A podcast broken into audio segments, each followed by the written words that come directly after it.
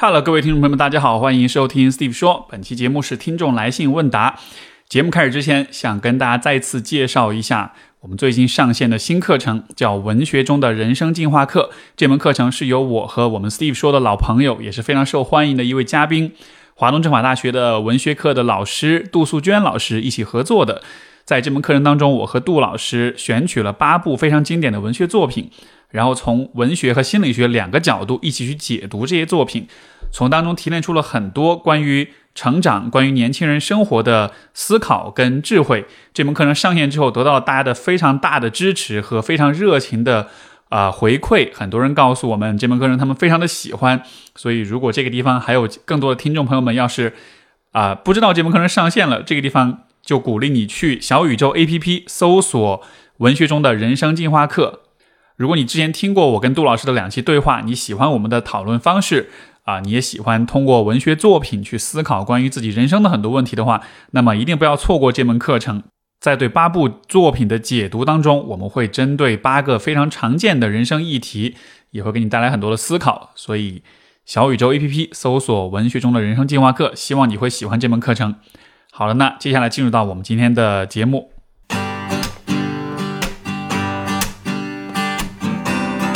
欢迎收听 Steve 说，和我一起拓展意识边界。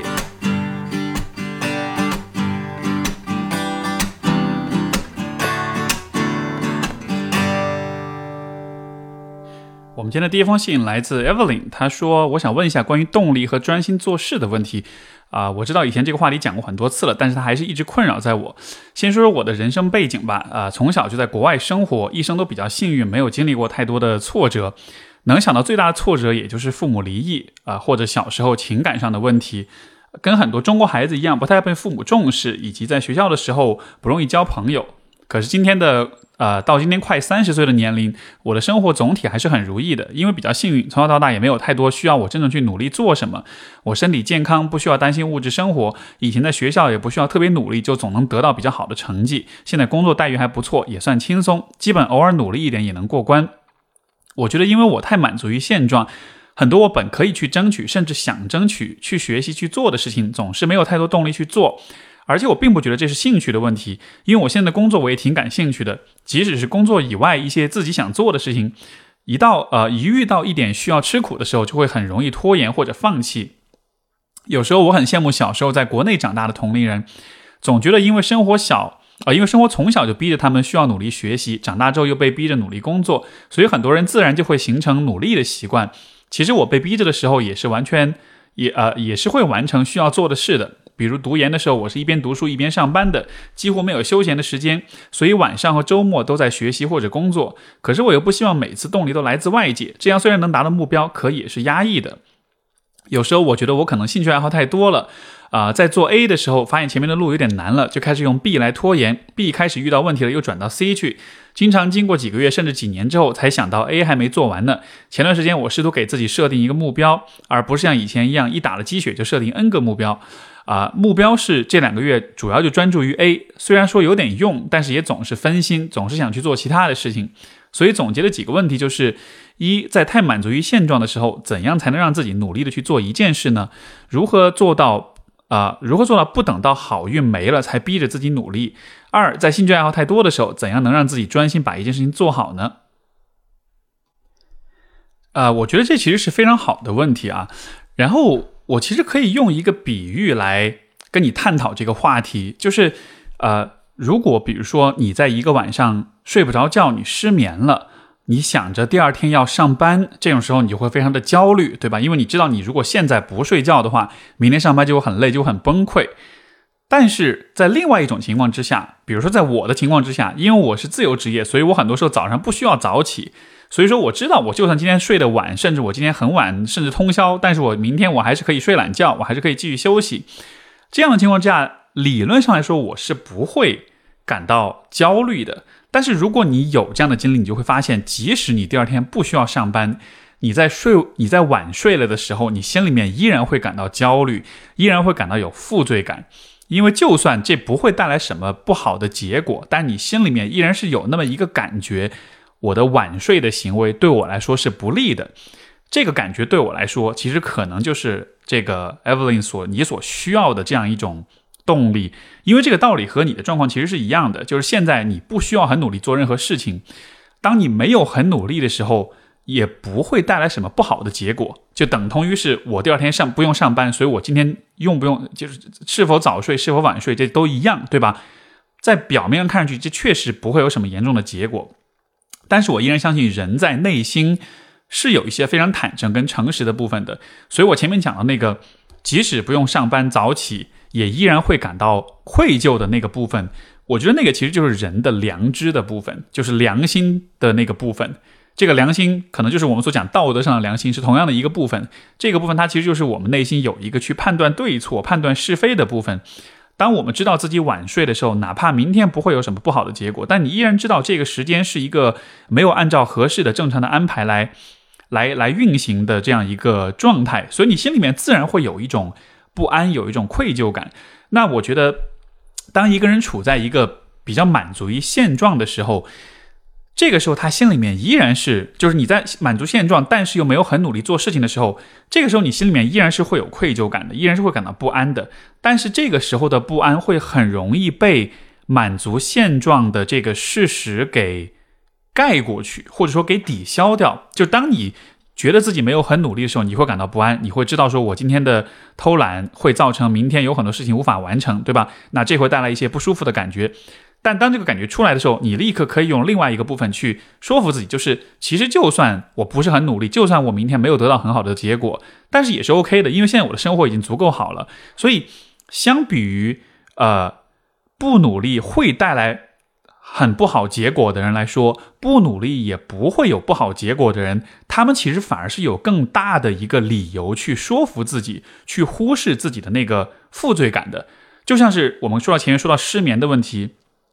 如果比如说你晚上睡不着觉，你明天要很早要早起的话，在这样的情况之下，你会对你的这个。不睡觉产生负罪感，而这个负罪感你是没有办法用我隔天不用上班这样一个理由来说服的。所以这样情况之下，你对于这件事情的对错的判断反而是比较容易的。可是满足现状它带来的一个副作用就是，它给你提供了这么一个确实还蛮难去说服、蛮难去反驳的一个理由，所以你就会更容易的去合理化自己的那种不够努力的那样一种混时间的那样一种状态。那所以我觉得要走出这样一个。呃，安于现状、不够努力的一个状态，可能就是还是需要借助我们内心的那种、那种良心上的那种负罪感跟那种内疚的感觉。呃，这个感觉其实要去直面它，并不是那么的容易，因为它确实会让人很不舒服。所以人我们在有的时候有意无意的都会想方设法去把这种感觉给给给压抑过去，给它抵消掉，给它给它呃稀释掉。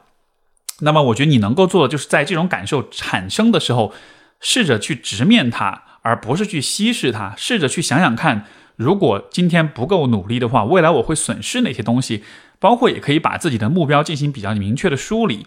就是未来什么样的一个状态是我认为最理想的状态，而今天我做的事情，哪些事情如果我偷懒了，那么未来的这个理想状态又会在哪些方面有怎么样的损失，怎么样的妥协？我觉得这样一个过程虽然听上去有点残酷，它需要让你去直面，就是你。因为自己懒惰而牺牲掉那些可能性，但它激发出来的那种负罪感，我觉得对你来说可能是有帮助的，因为它至少可以让你就是比较愿意坦诚的去直面自己的状况，而不是一直用那个安于现状那个事情在给自己打安慰剂。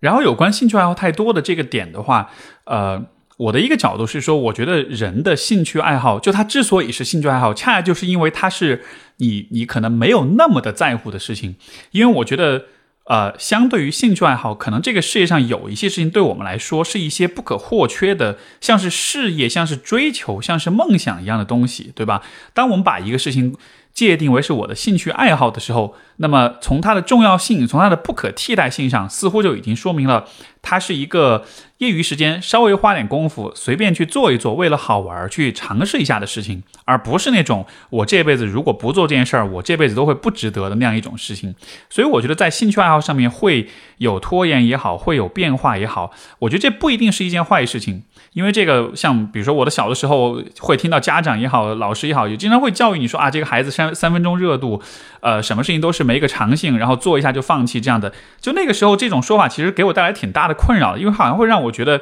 像是我这个人在品质上，甚至在道德上是有点缺陷的。但后来我慢慢会发现，这些事情为什么会浅尝辄止？因为确实是在试了之后，觉得没有那么的在意，没有那么的重要。而到了今天，当我在看自己的生活，其实有有一些有少数的那么一些事情，是我一直会坚持，一直不会放弃的。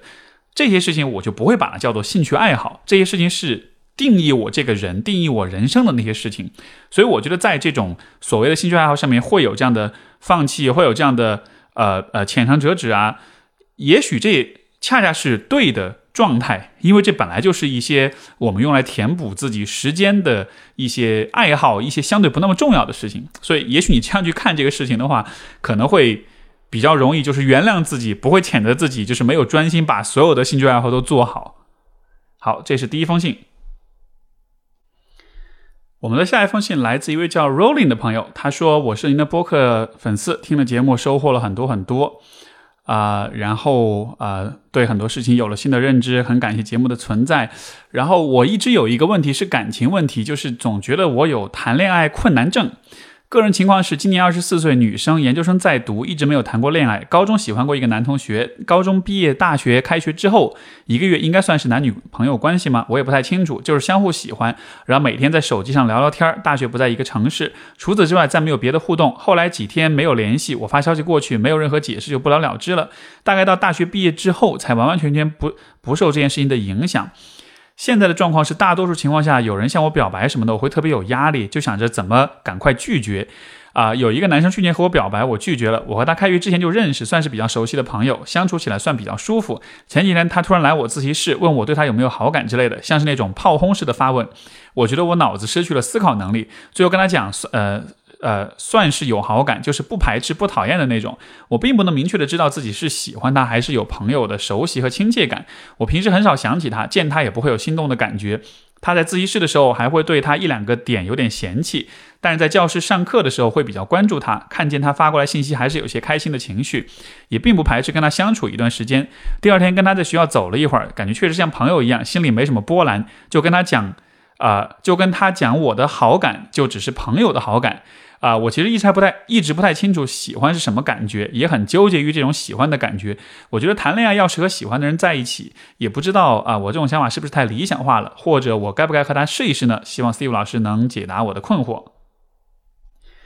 呃，上一期节目其实也有朋友在问哈，这种恋爱困难的问题，这儿又遇到了。我首先是觉得这样的状况，呃，在现在年轻人当中越来越普遍。我觉得有一种可能的解释是说。因为今天这个时代，大家对于恋爱这件事情的讨论、跟思考、跟观察，其实是越来越丰富的。就是比如说，打开电视也好，网上各种综艺、各种电视节目呀什么的，就是我们又可以看到很多很多关于恋爱的细节。因为回想起来，比如说我的我在小时候，比如我在初中甚至小学的那个阶段，那个时候对于爱情的刻画相对来说是比较少的，而且可能很多很多这种刻画没有那么的细致，没有那么的详细。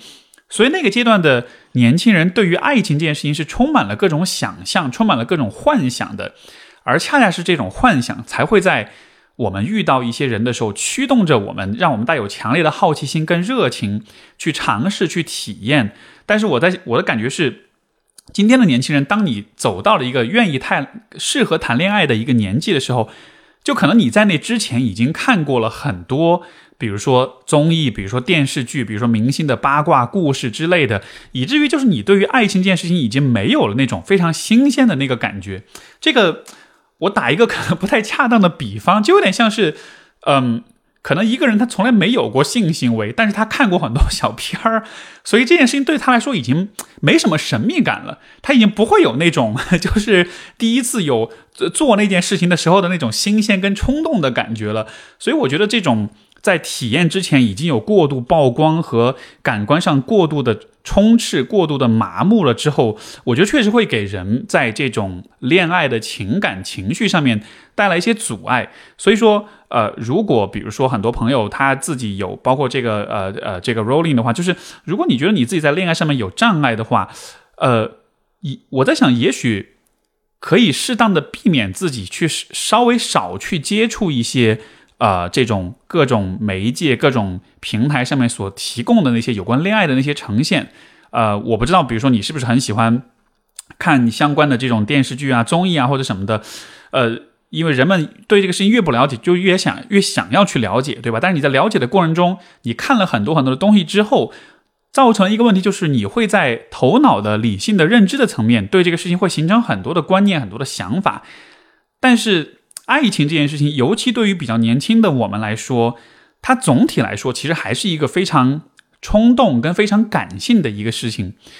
如果你形成了习惯，一遇到有关爱情的场景，就开始对很多事情有了一些评判、思考，包括套用了一些。呃，视角呀，呃，带入进去去看很多问题的话，那么带来的结果就是你可能会一直保持在一个比较理性的状态，你那种感性的、冲动的心动的感觉，就它它产生的概率就会更小一些了。所以我是觉得，在我们比较年轻的时候，这个时候我觉得可以尽就是可以适当的避免，就是过度的理性化、过度的理论化，呃，这样子的话，给自己的想象，给自己的。呃，这种未知的这种憧憬，留有一点的空间，这个的话可能会让你对于爱情是会更有感觉一些。然后我觉得还有可能一个相关的因素就是，呃，我觉得今天的年轻人其实对于犯错误这件事情可能是越来越恐惧的。原因可能是有这么几点，一个是说今天的社交媒体信息的发达，其实让很多年轻人就。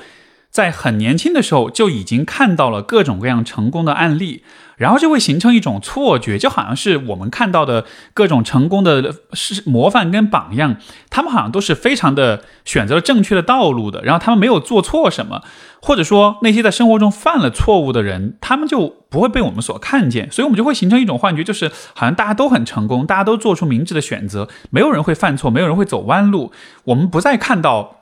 年轻人的冲动犯错，我们不再看到那种，因为以前有一个话不是说嘛，年轻人犯了错，上帝都会原谅的，对吧？就是，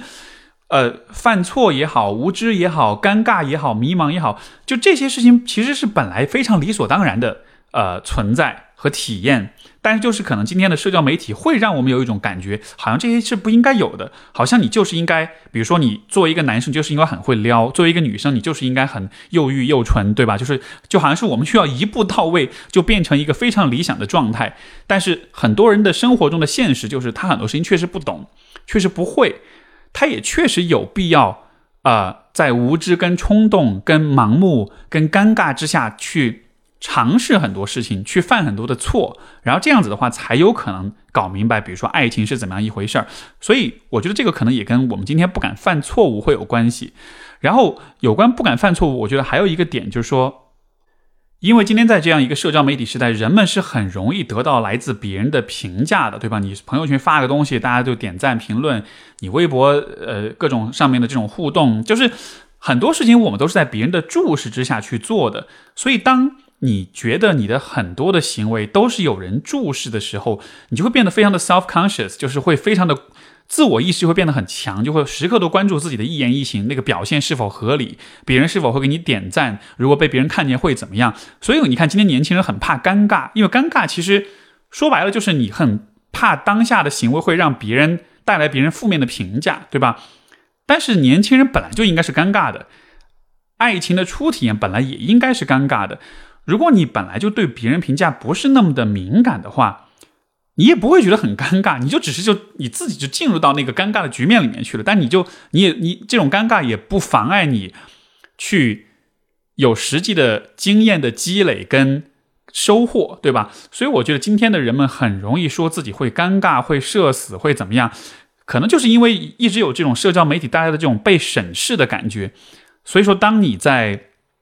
啊，和异性交往的时候，当你在就是遇到这种有关恋爱的问题的时候，我觉得今天很多人就会有这种尴尬的感觉，觉得啊，我这样做是不是不对？就好像是总是有一些外在标准是在和你进行对比的。但是在我看来，我觉得爱情没有任何的标准可以比较，你可以以你自己的方式去打开一段关系，去尝试一段哪怕是失败的一段感情，但这些都只是属于你个人的一个很独特的经验，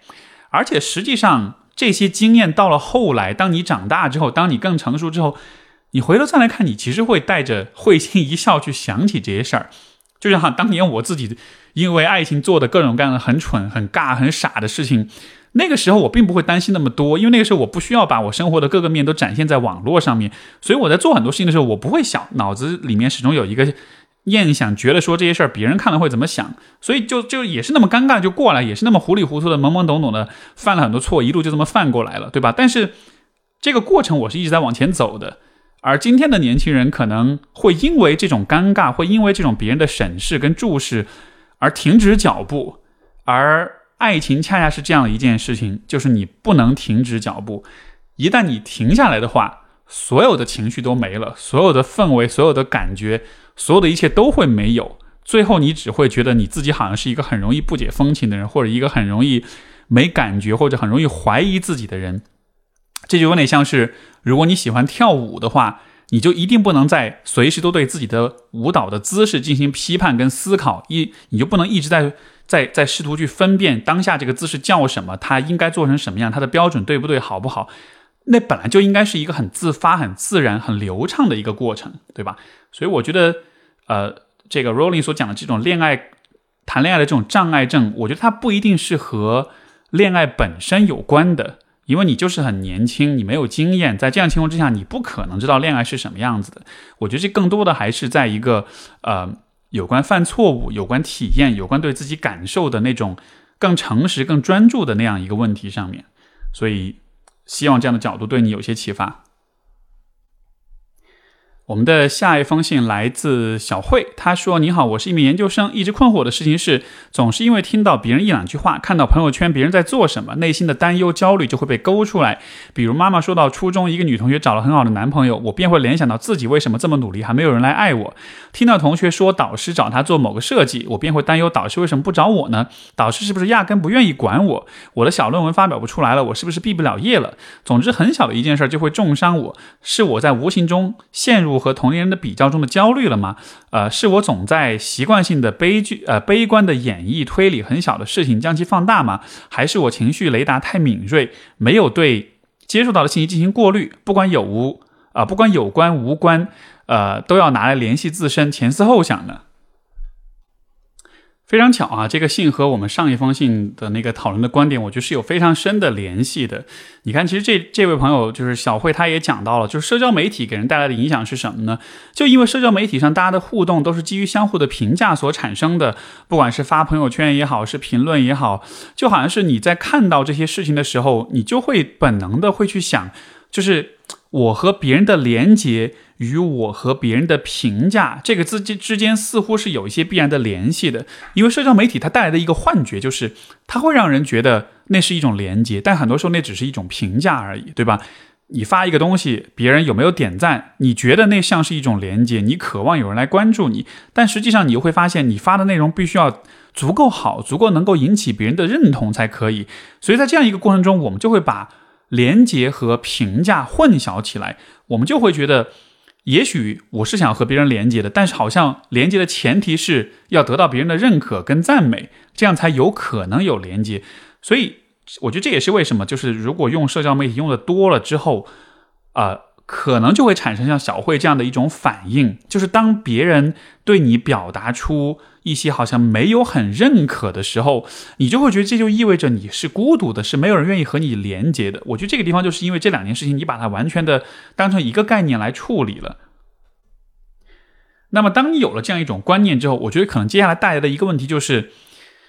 很多时候我们和别人连接，其实是因为我们需要和别人呃得到别人的支持，我们感到脆弱，我们感到。挫败，我们感到不自信，感到自我怀疑的时候，这种时候我们是需要别人来支持我们的。但是，如果你把连接和认同混淆的话，你就会陷入一个困局，就是明明你是需要这个时候别人来支持，别人来来在情感上呃陪伴你，去呃去温暖你，去支持你的，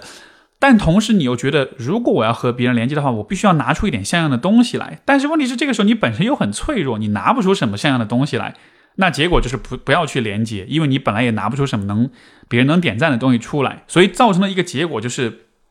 当我们在真正需要情感支持、需要社会支持的时候，会因为啊觉得自己不堪、觉得自己脆弱、觉得自己没有什么好展示的，而就放弃这种寻求支持所以说结果你就只能自己陷在自己的那个焦虑当中。所以你看，比如说你提到的，呃，导师没有找你，然后呃，你有点怀疑导师不重视你，你有点怀疑你的学业、你的论文，你毕不了业。当你在说这些的时候，我理解其实你需要的就是在学业上，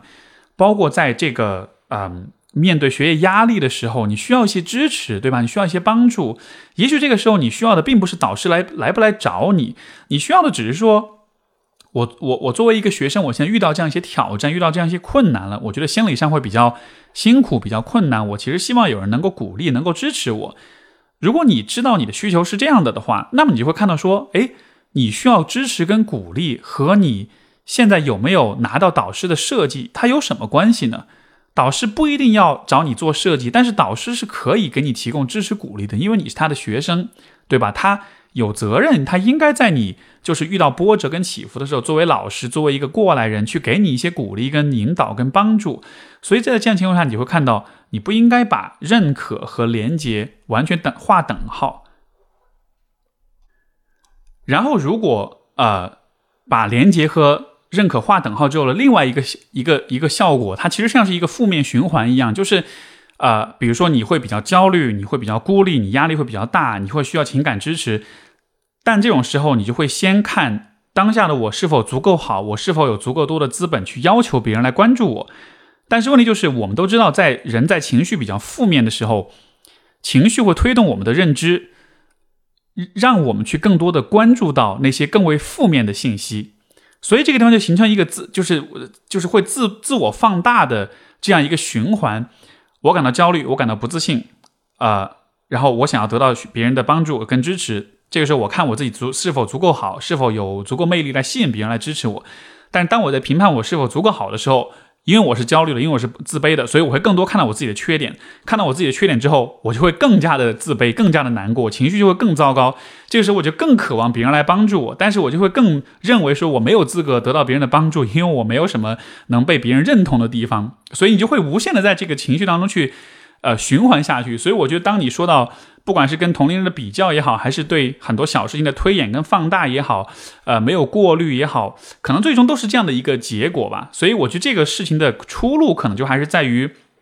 你需要把连接和认可分开来看。当你感到脆弱，当你感到孤独，当你希望有人鼓励的时候，你就把这一个部分表达出来就好了。你就让别人知道，说我只是需要啊，你给我一些鼓励。我对我自己现在是不是很自信，有些怀疑，我觉得压力比较大。我还是在这个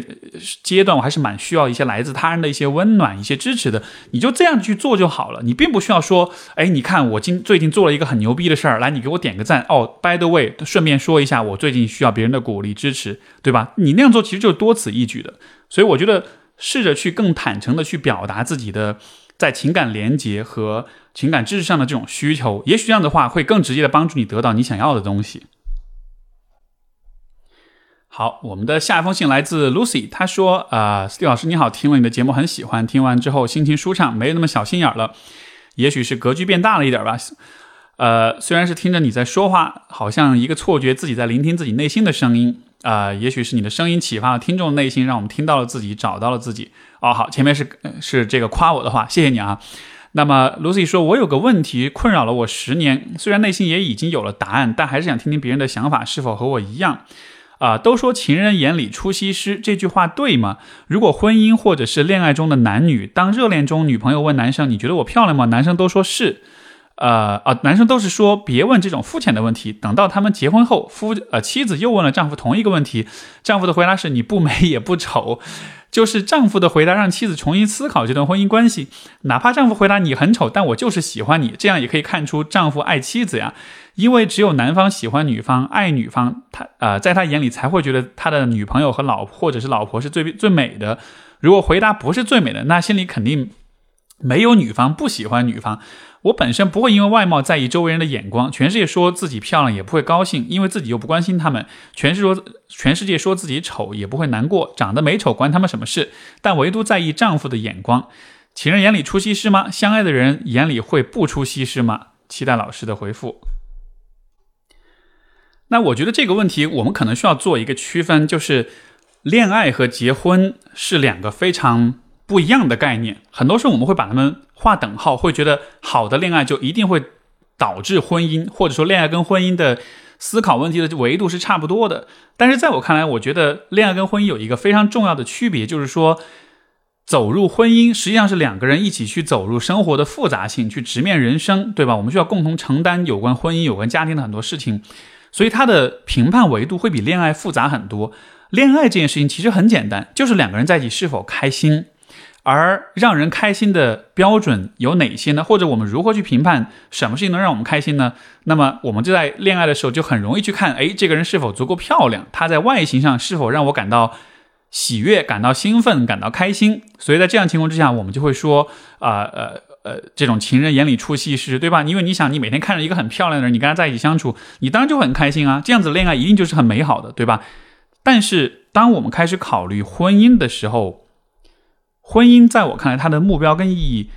嗯，也是为了开心，但是不完全是为了开心，甚至不主要是为了开心。婚姻在我看来，很重要的功能和意义是在于两个人。需要去通过这段关系建立起一种信任跟协作的关系，两个人一起变成同盟，变成战友，这样子我们才能一起去面对生活中的很多的问题、很多的挑战，大家能够一起走向成年人生活当中的那种复杂性。所以，当我们在啊选择婚恋伴侣的时候，我觉得就是选择婚姻伴侣的时候，我觉得在审美上可能还是会有些不同的。我觉得我们在选婚姻伴侣的时候，外表的美貌。它的确也重要，但是我确实会觉得它可能不是最最最重要。如果我们必须得做个取舍，我们最后只能选一样的话，一一定不是最漂亮那个，对吧？所以在所以你就会知道说，呃，当你在婚就是婚后，当你去和你的丈夫去考呃去问他这个呃是否喜欢是否漂亮或者什么的时候，我觉得这个地方会不会存在的一个问题，就是从你的角度来说。也许你没有把你的关系去做一个恋爱和婚姻的这样一个阶段性的划分，就你们在恋爱的时候，你应该更多关注这个问题。但你在婚，你在选择结婚伴侣的时候，他可能确实没有那么重要。那么有没有可能，当比如说，呃，对方在和你交往、在恋爱的时候，有没有可能，当他他在那个阶段，他就已经在考虑婚姻的事情，所以在那个阶段，他就已经没有非常的把外表放在一个特别重要的位置上。就这个当中就有很多可能性了，因为我不了解你们交往是怎么样一个经历。比如说，完全可以想象一种场面，就是，呃，也许当对方在和你交往的时候，他从一开始他就会思考说，这个人是否适合结婚，可能一开始就没有把外貌放在最重要的一个位置上。或者我换一个说法来说，就是，呃，如果我们一定要说美这件事情，那么关于恋爱的美，更多的是体现在外貌上面的；关于婚姻的美。可能更多的就是体现在一个人的人格，体现在一个人的性格、相处方式、沟通方式上面了。就在我看来，也许一个人他不是最美，世界上最美丽的人，但是如果他真的是一个很好的伴侣的话，我依然认为那是美的，因为你知道，就是。就两个人结婚之后，如果能相处得很好，能够有很和谐的这种信任关系和这种协作的关系的话，那其实也是非常美的。那只是不是视觉上的美而已，但是它带来的那种感受依然是非常的美好的。所以就是，呃，我是觉得，当你在关注这个美丑的问题的时候，好像你的，呃。着眼点一直还是在视觉上的美上面的，那我就不知道这个到底是因为你之前恋爱关系当中这个方面没有被承认，所以你不甘心，还是说你自己在结婚之后，但是你的在这个方面的观念并没有进化到今天的这样一个婚姻的这个阶段？那不管是什么原因啊，我我我觉得这个问题的一个一个解答就还是在于说，你需要去思考美这件事情它的定义到底应该是什么。因为我们在人生不同阶段追求不同形形态、不同形式的美，都是要契合这个阶段的生命发展的需求的。在十几二十岁的时候，那个时候为了为的是热恋，为的是激情，那个时候你美对你来说就是外形最美的、最吸引你的人，对吧？但是到了三十岁，到了四十岁，这个阶段，一方面客观上来说，生理上来说。呃，我们的颜值确实已经过了巅峰了。另一方面来说，这个阶段的人生最重要的可能不是那些热烈的激情的东西了。所以这个时候的美，是不是它的定义是是需要跟着去有所变化的？当然，另一方面，我如果站在你的角度去想的话，有没有可能这个不完全是一个关于外貌的问题？有没有可能这其实是一个关于在关系中去表达认可、表达感恩，嗯，表达喜爱跟爱慕的这样一个问题。就比如说，如果比如说你的老公他从来不表达对你的任何的认可，这个时候你可能就觉得好像自己得想办法让他说一点好听的话。那也许这个时候你就会聚把注意力聚焦在让他夸你漂亮上面。但是我在想象，如果比如说你的伴侣是一个在各个方面会经常向你表达认可、表达感恩、表达。喜爱的这样一个状态的话，那他会不会经常去强调你是漂亮的这件事儿，是不是也就不那么的重要了？所以我不知道这个当中是否包含这样一个啊维度，就是说，呃，两个人在关系当中是需要去啊尽可能多的去表达对彼此的欣赏、跟认可、跟爱慕的，但是也许这样的模式在你们之间没有形成，所以说这个时候你就会比较计较一些比较容易表达出来的认可，比如说美貌这样的一种赞美。那如果这是真正的问题所在的话，我觉得就还是需要跟伴侣更多的去讨论，就是说。我们俩在一起相处，我可能不一定是需要你随时都夸我漂亮，但是我觉得两个人对彼此表达爱慕、表达认可、表达赞美，这还是很有必要的。这这虽然看上去像是呃，只是一些嗯，这个免费说的一些废话，但是它确实会让两个人关系更亲密，确实会带来比较好的一些体验，也确实会在一些可能比较挑战、比较艰难的时刻，成为对方心里的那个支柱和那种呃情感上的依靠的一部分，所以。从这个角度去和你的伴侣讨论这个问题，也许他能够更理解为什么你需要听到这些赞美。这样子的话，也能给你们的关系带来一些更实质的变化。所以这是对啊 Lucy 的回复。啊，我们的下一封信来自 Gemini，然后他这个信息稍微有点长，我选择其中核心的部分来读。简单来说，困扰我的自信心，呃，是自信心的问题。我是一个既有自信又没有自信的人，二者一正一负的结果，就是让我变成一个内强内强中，因为他应该是想说外强中干吧，外强中干的人。有自信的表现，是因为我知道很多事情我都可以做得很好，不管是照顾自己的生活、完成单位的工作，还是交友社交。高中毕业后出国读书，基本的生活费都是自己挣的。回国前，老板极力想让我留下继续工作。回国后，现在单位也是很受老板的重视和信任，和身边的同事朋友相处不错，闺蜜级的好友也有好几个。家庭状况，父母身体健康，家庭和睦，这一切的一切都让我没有理由不自信，对吗？但事实是我经常感到不安，我担心自己做的决定不够正确，所以我一直很随意，会选择听从别人的意见。我因为觉得自己不够好，所以不敢去争取自己想要的东西，会选择被动的接受。我害怕拒绝别人，会所以会违背自己意愿，在烦躁情绪下去做一些工作。我不习惯听到别人表扬我，我觉得他们说的都太夸张了，我没有那么好，等等等等。我尝试找过让自己不自信的原因，我觉得我找到了，但是要怎么改变它方法，我却一直没有答案。呃，源头是小学的时候，我一直是班上的好学生，甚至是全年级的好学生，会在国旗下讲话的那种。某一天，我们都在填一个类似调查表的东西，其中一个题目是你最信任的人是谁？我写下的答案是自己。没一会儿，班主任晃悠到我旁边，看到了我的答案，说最信任的是自己。你自己有什么能信任的？然后他就走了。然后我就把自己擦掉，换成了什么呢？老师、父母、某个科学家，不记得了。反正从那一刻开始，就不是自己了。这段回忆差不多是十年前在一个课程中找到的。找到源头那一刻，我以为我就能解脱了，然而并没有。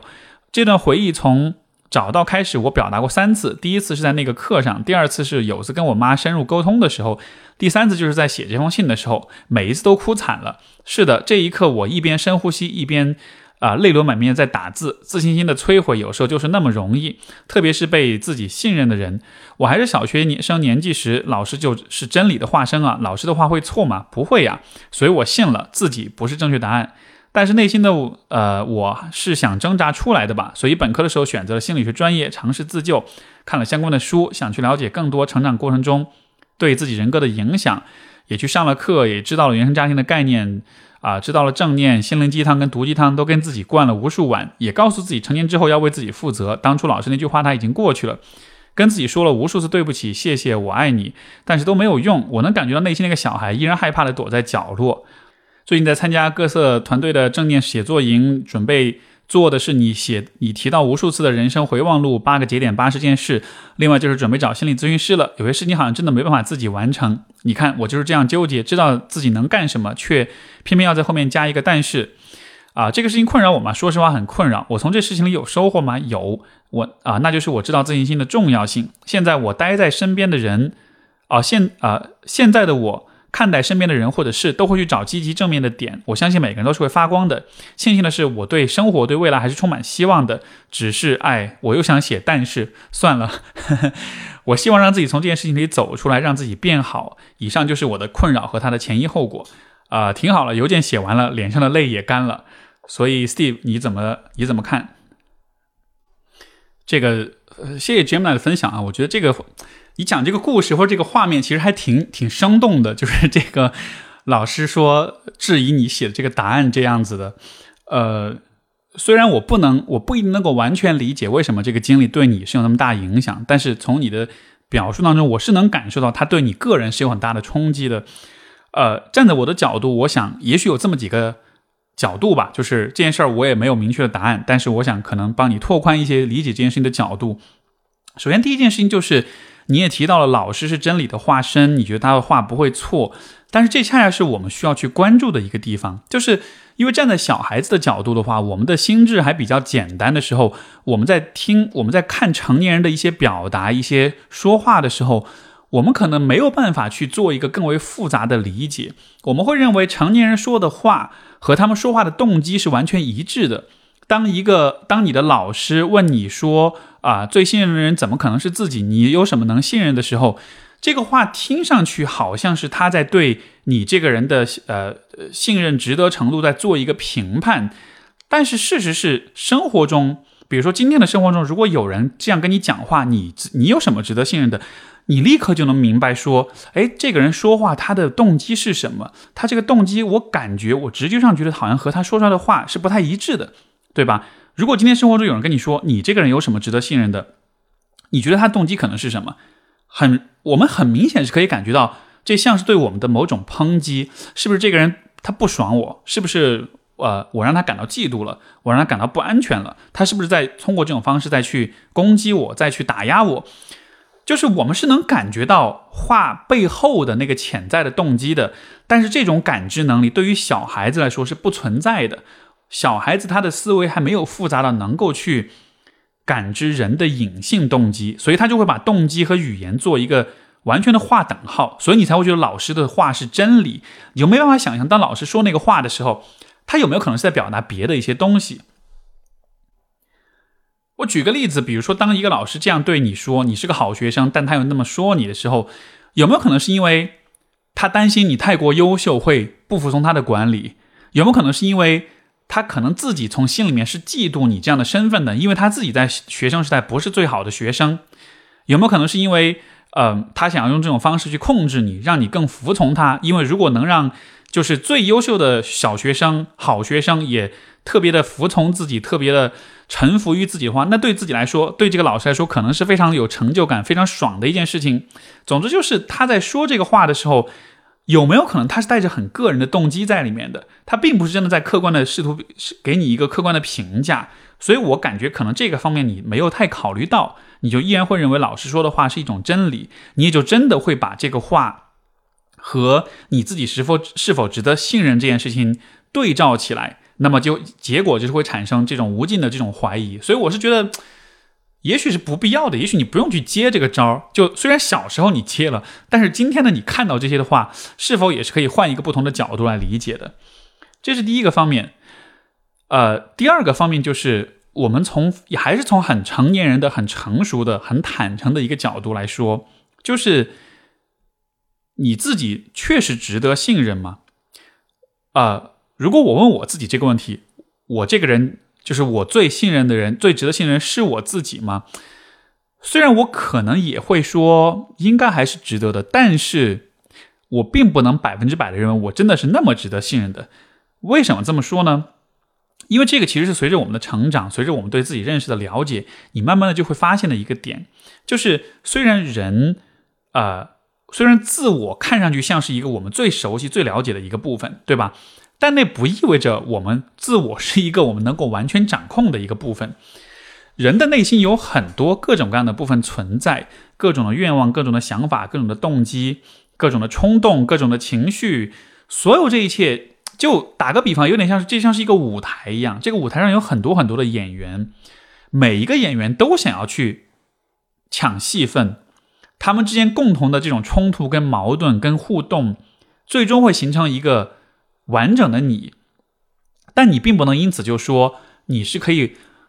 完全掌控自我的，就好像是这个舞台上有那么多演员，然后你是一个导演，你并不能说我我这导演是能完全控制这个舞台的。我说谁上谁就上，我说谁下谁就下，对吧？事实上就是很多时候我们并不能很好的去控制自己，我们会让一些情绪、一些冲动、一些想法跟愿望影响自己，从而很多时候我们都会感到自己有可能是失控的。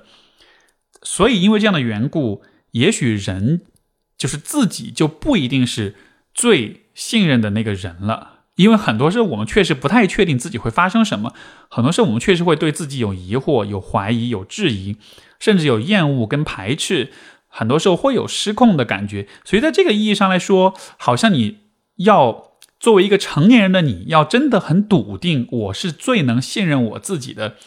这可能确实就不一定了。所以在这样一个情况之下，如果你想要去找答案，证明我真的是可以信任我自己的的话。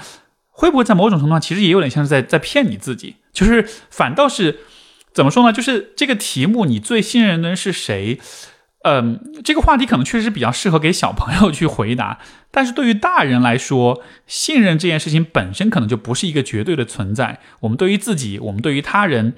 有了足够成熟的理解之后，我们就会知道说，人都有阴暗面，人都有自私的一面，人都有不完美的地方。在这样的一个情况之下，我们在理论上可能就是没有办法信任任何人的。当然，我们也可以尽量努力的去信任别人。但是，一个人并不会因为他固有的特质而自动的变成是最值得信任的人。这个信任的问题，更多的就不是你这个人的好坏，你这个人的品质，你这个人的价值来决定了，而是你愿意在多大的。程度上去努力的选择信任一个人，努力的去构建和一个人的信任。所以你看这个题目，他说你最信任的是谁？这其实是在对人做一个评判，做一个价值判断，对吧？但是我觉得成年人的那个信任，可能更多的不是一个价值判断，而是一个行为上的选择。所以，呃，换一个角度来说，就是如果比如说是我在讲我关于我自己的信任的话。我可能会对自己说的话，就不是说啊，你很好，你很棒，呃，我很爱你，然后我要无条件信任你，这样的说，我觉得太太单纯、太幼稚了，就像是哄小孩的话一样。如果是我要对我自己说讨，我要和我自己去讨论有关信任的问题，我可能会对自己讲的话是说，我知道我我知道你是不完美的，就是我对我自己讲啊，我知道你是不完美的，我知道你在很多时候会有各种各样的问题、毛病。缺点不足，我知道很多时候你会失控，很多时候你会有各种情绪，你会变得不理智，你有所有的这些不完美之处。但是即便如此，我还是会尽我所能的去信任你，尽我所能去了解、去聆听你，去尽可能的支持你、爱你、帮助你。虽然做这一切的过程中，我自己也不一定能够做得非常完美，你也不一定在每一个时刻都是值得我去信任的。但是因为我很爱你，我很在乎你，所以我想要这么去做，我会尽我所能的去做。哪怕这个过程中出错，哪怕有不完美，哪怕做的不够好，但是至少我在选择上，我会一直坚定自己的这个选择。当你把重点放在这种选择上的时候，你可能就不用太去担心信是否是最信任的这个问题了。因为如果你爱你自己的话，你不需要用最值得信任这样一个标签、这样一个勋章来证明自己、来认证你自己，哪怕。我这个人不是我最值得信任的人，但是我依然会尽可能的去照顾好我自己啊，尽可能去爱我自己，对不对？所以我是觉得，可能在你的心目中会一直有一种想象，就是人应该是有一个完美的、最值得信任的一个状态的。当老师否定了你的这个理想状态之后，你好像觉得你自己就完蛋了，就没有希望了。可是某种意义上，你确实不一定是你自己最值得信任的人，但是那不代表你就你就。不要去认可你自己，不要努力的对待你自己了。所以，我们把重点更多的放在今天的选择、今天的姿态上面，而不是过去的那种对自己的一种固定的价值判断上面。嗯，希望这两个角度可以对你有启发。呃，我们的下一封信来自一位没有署名的朋友，他说：“我是一个比较安静的人，从小被老师、家长认为很听话，话不多。”啊，也认为自己独处的时光才是最舒服的。在我印象中就没有过叛逆期。啊，不久前在某节目中得知一个理论，说某些人不会表现出来，某些哦，其实有些人不会表现出来多动症，平常也是安安静静的。其实他们头脑总是无法集中注意力，天马行空，实际上也是多动症一种表现。我感觉症状，我算是一个很坐得住的人。然而书呃书桌前摆一本书，我可能半天都进入不了状态，总是想东想西，看着书也会因为某些内容而浮想联翩。等我自己意识到把注意力拉回来的时候，都不知道过了多久了，可以说事半功倍，效率极低。我尝试过番茄钟等等这种形式上的控制，我认为起不了太大作用。我控制不了自己的注意力。我也注意到自己是一个瞻前顾后的人，事情还没有发生前会联想很多，计划很多。然而也知道事情并不会按自己的想法发展。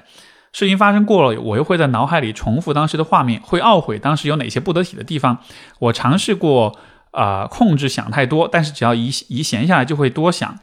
很难摆脱不在意别人的看法。现在但凡听节目，不论是处理关系，或者是事业、学业选择和发展，嘉宾的成功经验中都会倡导不要在意别人眼光，做自己。我很羡慕，但是我很想知道怎样做到。啊，还有就是我只要在安静的公共场合就会很紧张。我认为是源于高中时上午快放学时有一次我肚子饿了就叫，我感觉十分难堪。后来每天那个时间我都特别紧张，就要呃就以多吃东西来安慰，甚至自己也知道这是心理作用。高中毕业这种情况呃好几年。但是，呃，但现在我需要到图书馆学习，又出现这种情况，而且我越怕就越会发生。我采取不断吃些东西的方法，也不能缓解，不知道如何克服这种心理障碍。呃，第四个点是面临就业时，发现很难找到自己热爱的事情。当初选择选择的专业不反感，学着也可以接受，但就是啊，但就业门槛就是需要考证。我刚开始会给自己打鸡血，做计划很有斗志，但备考时间一长就会厌倦，啊，逐渐怀疑人生。我比较喜欢读些历史人文的书、小说等，当然还有现在处于迷茫阶段，呃呃，迷茫的认识自我的阶段。但是我也老大不小了，哦，抱歉，我读串了。我也比较喜欢读人文历史的书、小说等等，当然还有追剧那种娱乐。但是我不知道如何把自己喜欢的事情和必须做的事情结合起来。毕竟我不是准备从事学术，感觉闲书无法对学业有什么帮助，而我没有那么多闲暇，甚至没法做我喜欢的事儿，就陷入了死循环。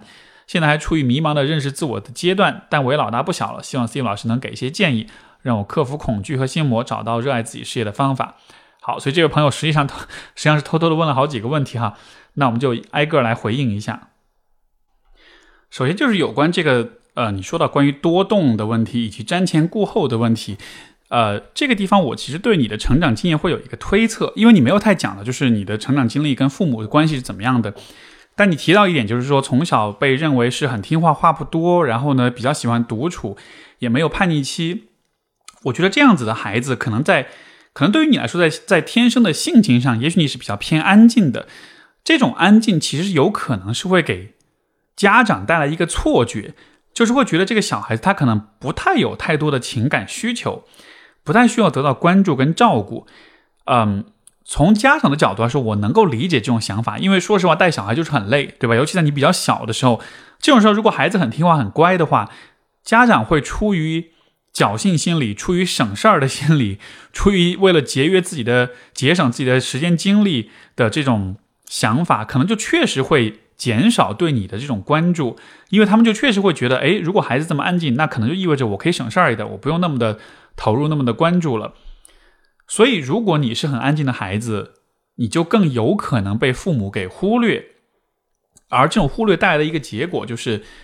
我们其实是需要通过和父母的互动，通过他们的教育跟引导，来学会感知自己的情绪，学会理解人的情绪是什么，包括学会去调节自己的情绪。但是，如果你没有在和父母的关系当中体会过这些事情，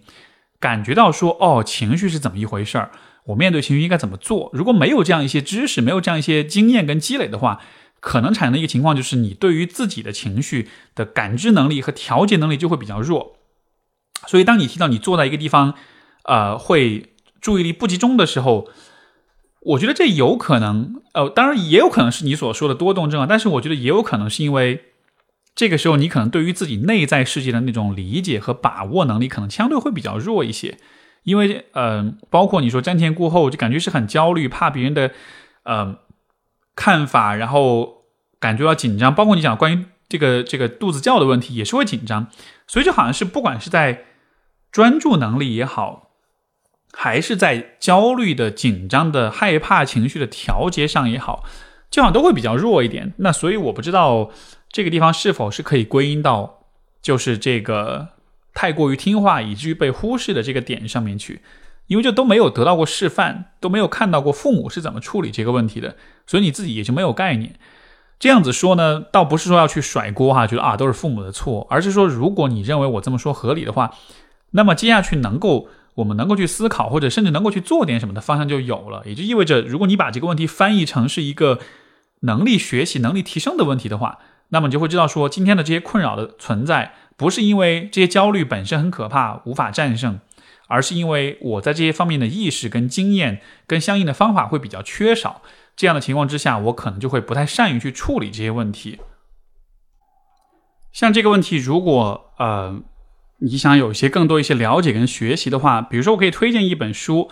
呃，叫做《如何做一个情绪稳定的成年人》。这个书的作者是叫清流，然后清流老师是国内蛮出名的一个心理咨询师。像这本书，他就提供了这样一个范本。帮你去理解你的情绪，帮你去知道怎么去和情绪相处，怎么去理解、去接纳、去拥抱这些情绪，怎么去改变你对你自己情绪的一些错误的认知啊，这样的一些像这样一本书，我觉得是是蛮不错的一个，就是对于情绪调节、情绪管理一个比较入门级的、比较基础的，但是也很有帮助的一本书。所以，当我们在考虑到当下自己生活中的一些困扰跟问题的时候，我觉得不要完全把注意力放在这个事情本身，而要看到自己的成长的状态跟阶段是什么样的。而基于我对于很多家庭的父母的这个教育水平、家庭教育水平的这种了解来说，我觉得确实是不能太高估父母哈。所以可能在很多问题上，也许不是说是因为你很糟糕、你不行或者怎么样，而可能确实是因为你你没有得到足够多的来自父母的这种指导跟启发跟。支持，所以说在调节情绪、在管理注意力，包括你后面提到，就在人生方向选择这些问题上，就这些问题其实都非常非常的复杂。它真的不是一个小孩子可以靠自己本能去把它想清楚的，它是需要嗯别人跟你有持续的对话交流，才能够慢慢的去找到方向的。所以我觉得这些问题确实是，就是如果我们在回顾自己的成长经历的时候，会发现父母在这些方面给的比较少，教的比较少的话，那么我们就只能在成年之后自己。更多的去思考、去尝试、去验证、去逐渐找到自己的节奏，找到自己的风格、自己的方向。啊，这个可能是我们